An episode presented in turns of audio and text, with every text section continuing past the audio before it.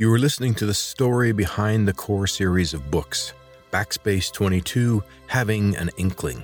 They say it takes a village to raise a child, meaning that success in almost any endeavor requires a community working together.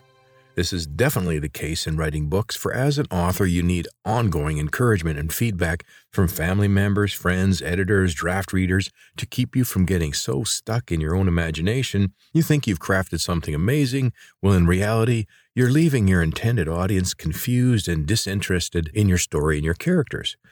Professional editors are a great help. They find those irritating plot holes and they help polish the prose while still letting the author's unique style come through.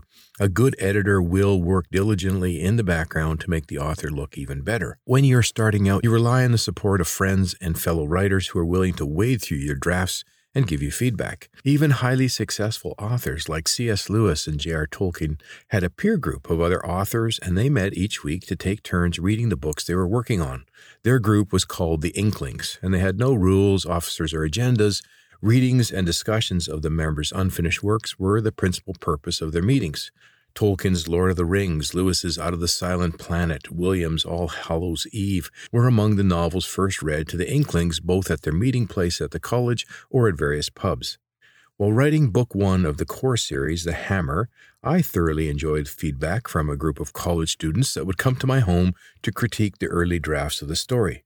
I like to think they came for the joy of engaging with my novel and not for the free food, but regardless, that feedback was great. It always inspires an author to hear from someone who is enjoying the story and wants to hear more. When it comes to my foray into the world of audiobooks and how they are contributing to the development of the core series, it feels like I've turned the book writing process on its head, for instead of getting a book ready for print, at which time it becomes locked in stone and does not change, I am keeping my story somewhat fluid through the audiobook process, and you, the audiobook listener, is now part of my personal Inklings community. The feedback I receive challenges me to dig deeper and develop better characters and storylines. This audiobook version is not locked in, and I can go back and change things and add in bits that I've discovered and record the chapter again. This reverse engineering of the story at times strikes me a bit odd, for there are those who have given their advice and moved on in the early version of the story, and then there are others who are yet to join in the adventure who have unwittingly benefited from those who have forged ahead. Although this is made possible by current technology, in real world terms, we have moved back to the time of the oral traditions of storytelling, back to a time when the story was being told around the fire one day and would morph and change and be adjusted and improved by each successive storyteller and also influenced by their personal interactions with their listeners.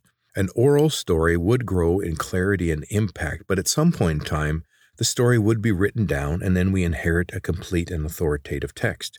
I hope to do that at some point in time when I release the ebook versions of the core series, but for now, I am enjoying this ancient oral tradition and its interactive process. This has been Backspace Podcast number 22, the story behind the core series. Thanks for listening.